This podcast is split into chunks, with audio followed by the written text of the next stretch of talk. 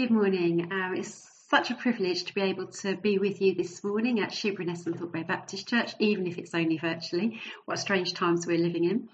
Um, I'm Fiona Heddle from um, Winter Gardens Baptist Church on Canvey Island. Prior to um, going into training for ministry, I was a member at Shoeburyness and Thorpe Baptist Church over seven years ago now. I can't believe it's that long. And I've really very much valued your support over the years, both Jonathan and I have. I just wanted to take this opportunity to say thank you to those of you who still pray um, for us.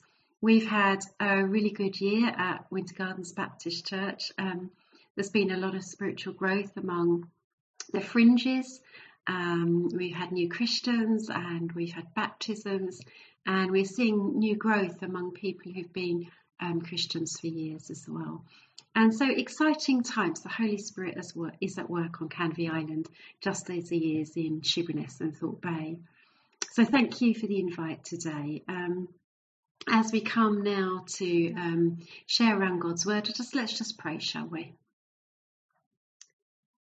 Father, I just want to thank you that you have given us the words of life. Father, this morning, as we look at your words, as we listen to your voice, would you give us ears to hear? Would you soften our hearts? And would you help us to respond to you? In Jesus' name we pray. Amen. So you might find it helpful to have your Bible or your Bible app open at John 12. Um, this morning I'm sharing with you from John chapter 12. It's a passage maybe associated more with Easter time than with uh, the harvest season that we're in. But as I prayed for you last week and as I asked the Lord what He might want me to share with you, a sentence from John 12, verse 24 came to mind, and it was this Unless a grain of wheat falls into the earth and dies, it remains just a single grain. But if it dies, it bears much fruit. Actually, that's probably maybe quite apt for harvest season, isn't it? Um, but as I read and prayed around this passage, I found myself drawn very much to the latter verses of it, verses 24 to 26. And I found myself thinking about choices, which at first might seem a little bit odd to you. And as I listened, I was reminded of Deuteronomy um, chapter 30, verse 19, I have set before you life and death. Choose life that you and your descendants um, may live. And um, as we look at John 12 and we look at the context that it's set in, we realise it's very much about life and death. So before we go deeper into these verses, let's look at the context in which the passage is set. As I said, the passage is um, maybe more associated with Easter. It's the lead up to Holy Week, um, or coming up towards Holy Week, and Jesus' death and resurrection. Chapter 11, prior to chapter 12, is set in Bethany, which lies just out on the outskirts of Jerusalem on the eastern side of the Mount of Olives. And we're told that in Bethany, um, Jesus' friend Lazarus dies. And by the time that Jesus arrives, he's been buried, or um, Lazarus has been buried for three days, and the mourners have already gathered. So we know that Lazarus is well and truly dead. Um, Jesus comes to the tomb, he weeps at the tomb, he weeps for his friend, and then he orders the grave um, stone to be removed and he raises Lazarus to life again. A bit more about life and death there, too. Now, this caused division in the crowds, and this is where the choices come in because um, there are witnesses to this incredible event, and you would think that they would be so amazed that they would all put their trust in Jesus, but that's not what happens. Some, we're told, believed in Jesus, and others reported him to the Pharisees, who, along with the chief priests, were really not very impressed. They see the sort of behaviour or the sort of behaviour um, from Jesus actually leading to the downfall of the temple and to the downfall of the nation of Israel. And so they want to put an end to Jesus, quite literally, um, before he puts an end to everything that they hold dear. And so Jesus has to leave Bethany and he goes to a place called Ephraim on the edge of the um, wilderness, which is a, a, about 13 miles distance away from Jerusalem. But it's coming up for Passover, and so Jesus returns in chapter 12 to Bethany, probably to get ready for the Passover celebration. and he then rides into Jerusalem on a donkey in an almost like carnival like procession as people gather and as they start to celebrate him, wave palm branches um, at him. It's not low key, let's put it that way. So there's this um, this this narrative running through this section of John's Gospel um, prior to chapter 12 of life and death and choices to be made.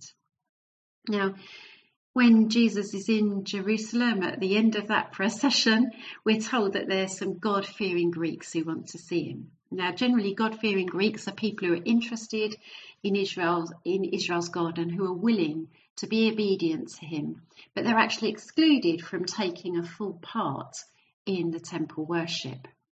But they want to go and talk to Jesus and they ask Philip if he can request an audience, if you like, with Jesus.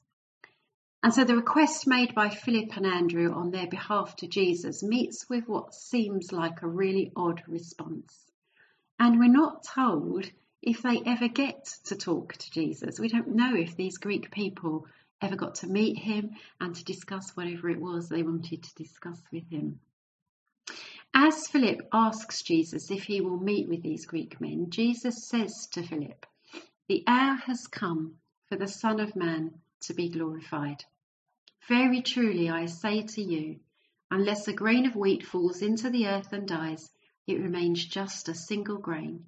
But if it dies, it bears much fruit. Jesus goes on to speak about his death and his resurrection and his relationship with God the Father as chapter 12 um, moves on. But the gospel is contained in these few verses of scripture that we're looking at this morning. Up until this point in John's Gospel, Jesus has said, The hour has not yet come. That's what he's always said. Um, the hour has not yet come. But in verse 23, that changes, and he says instead, The hour has come. The hour has come. The time when um, he will be glorified. Yeah, the time when he will be glorified. But actually, more than that, more than that has come. The time has come when all of the nations through Jesus Christ will have access to God. No one will be excluded. No one will be on the margins unless they want to be. So, our life depends on Jesus' death and on Jesus' resurrection. It depends on his glorification.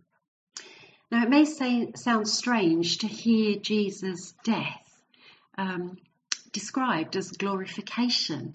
After all, what glory is there in death? It's a really odd expression, isn't it? A really way, an odd way of saying things. Why would you glory in death? But actually, death is the Son's revelation of the heart of the Father. God is love, and love is the laying down of one's life. So, in the cross of Christ, the heart of God is revealed most clearly. Throughout his life, Jesus has been obedient to God and he has done only what the Father has told him to do. He hasn't thought of himself, he's acted um, on behalf of the Father. He's done no more, no less than the Father has asked him. And that is selflessness, that is love, and it leads to eternal life. Selfishness is the destruction of life. The self was not created to be the center of our beings, but rather the center was to be union with God, receiving life from Him, life in abundance, life in all its fullness, true humanity. Jesus is the new Adam, and the invitation is to all to come back to God through Jesus and to receive Him by faith, for Him to be the center. The choice is do we live for God through Jesus Christ, who brings life, or do we live for ourselves, which leads to death? I guess that many of you this morning would say, We chose life. We have accepted Christ by faith. We are Christians. When we came to Christ, we died to self and we now live for Christ. But some of you may still be exploring the claims of Jesus in order to make a decision one way or the other because a decision has to be made. We can't sit on the fence. We're either for Christ or we're against Him. And the choice here is set before you. Which will you choose, life or death? I pray very much that you will choose life in Christ. When we discover the Father's love for us through Christ, through the Son, it's easy to choose life in Him. But the thing is, even if we have chosen life, even if we have accepted Jesus by faith as our Lord and Saviour, we're called to continually be choosing life in Him. He doesn't stop when we put our faith and trust in Him. That is just the beginning. So, what do I mean by we are called to continually choose life in Christ? Well, when we turn to God the Father through Jesus Christ, when we receive the Holy Spirit, our training as a follower of Jesus is just beginning. If you look at those latter verses, we're talking about serving and following Christ. And when we put our faith in Jesus, when we become a Christian, we're born into a new family, and that family is the church, and our discipleship begins there. A disciple, a disciple is just literally a follower of Jesus. That's what it means, a follower of Jesus. And Jesus says in verse 26, Whoever serves me must follow me, and where I am, there will be my servant also. There's work to do on our part. There is a cost to following. See, becoming a Christian, responding in faith to the call of the Spirit to follow and to serve Jesus, is a bit like maybe enlisting in the army. We choose to put in our papers, to leave our current life, to take on a radically different life. We're accepted into the ranks as a beginner it's a moment of celebration as we're welcomed in by the commanding officer, given the equipment that we need, and we meet our fellow soldiers. And the celebration carries on as we begin our training. Let's face it, without training, we can't fulfill our purpose as a soldier, can we? We might be a soldier in name, but it's the training, the following of orders, the developing of various disciplines that equips and enables us to be a good soldier.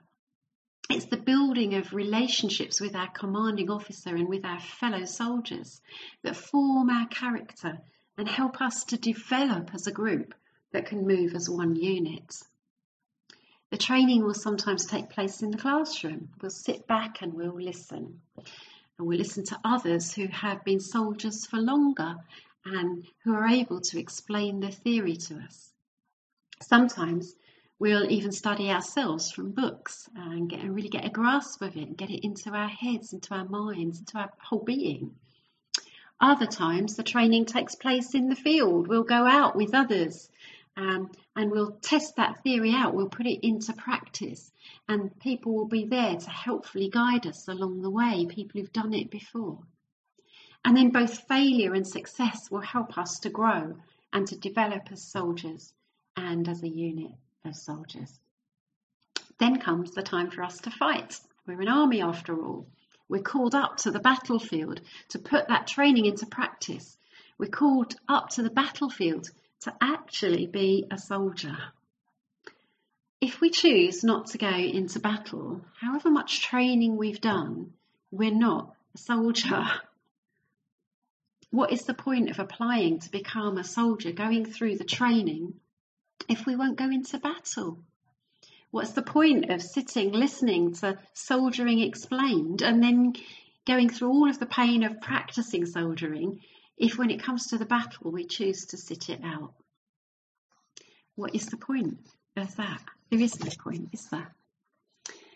An army is not an individual. The training isn't just for you personally as a soldier, it's for the benefit of your fellow soldiers as you respond together to the commanding officer that you represent. Maybe we could think of it in a different way, think of it in another, in another way. Maybe you're in a job that you really don't enjoy. It's not fulfilling and you want to do something that is worthwhile, bringing life to you and life to others. So you decide that you need a change, a fresh start. You explore all the options and you decide that you should become a counsellor. You know that it's going to bring you joy and fulfillment. It's what you're made for, it'll bring you life. You're so convinced that you give up your job and you pay the training costs for counselling up front. You love the training, it's absolutely brilliant. You can sit and listen for hours, you are soaking it up. Sitting in that classroom, listening to the teacher, is a real joy for you.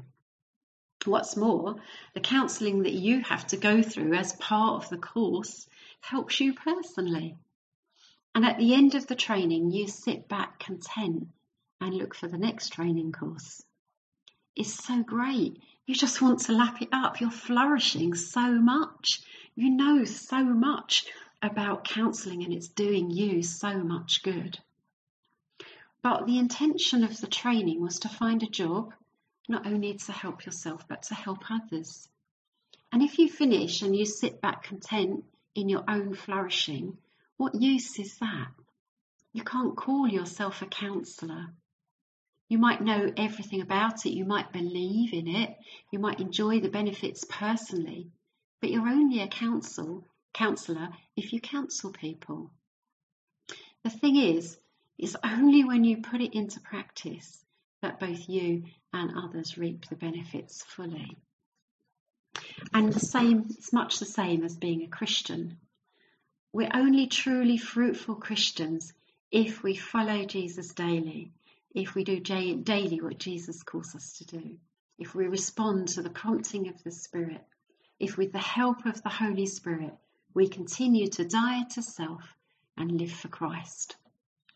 Following Christ means doing what Christ did. Christ expressed his love for us by laying down his life for the world. I wonder how are we growing in love for others? Well, that can only really be answered by how we respond to others. When someone needs help, when someone asks for a job to be done in church, or you see a neighbour or a friend struggling, do you run toward them or do you run away from them? When someone needs to hear about Jesus, do you gladly talk about your relationship with him or do you change the subject? When people are dying from lack of basic necessities, displaced by war or famine, do you do what you can even though it feels too little? Or do you turn your back and let them fend for themselves? We can't do everything, we're not called to do everything.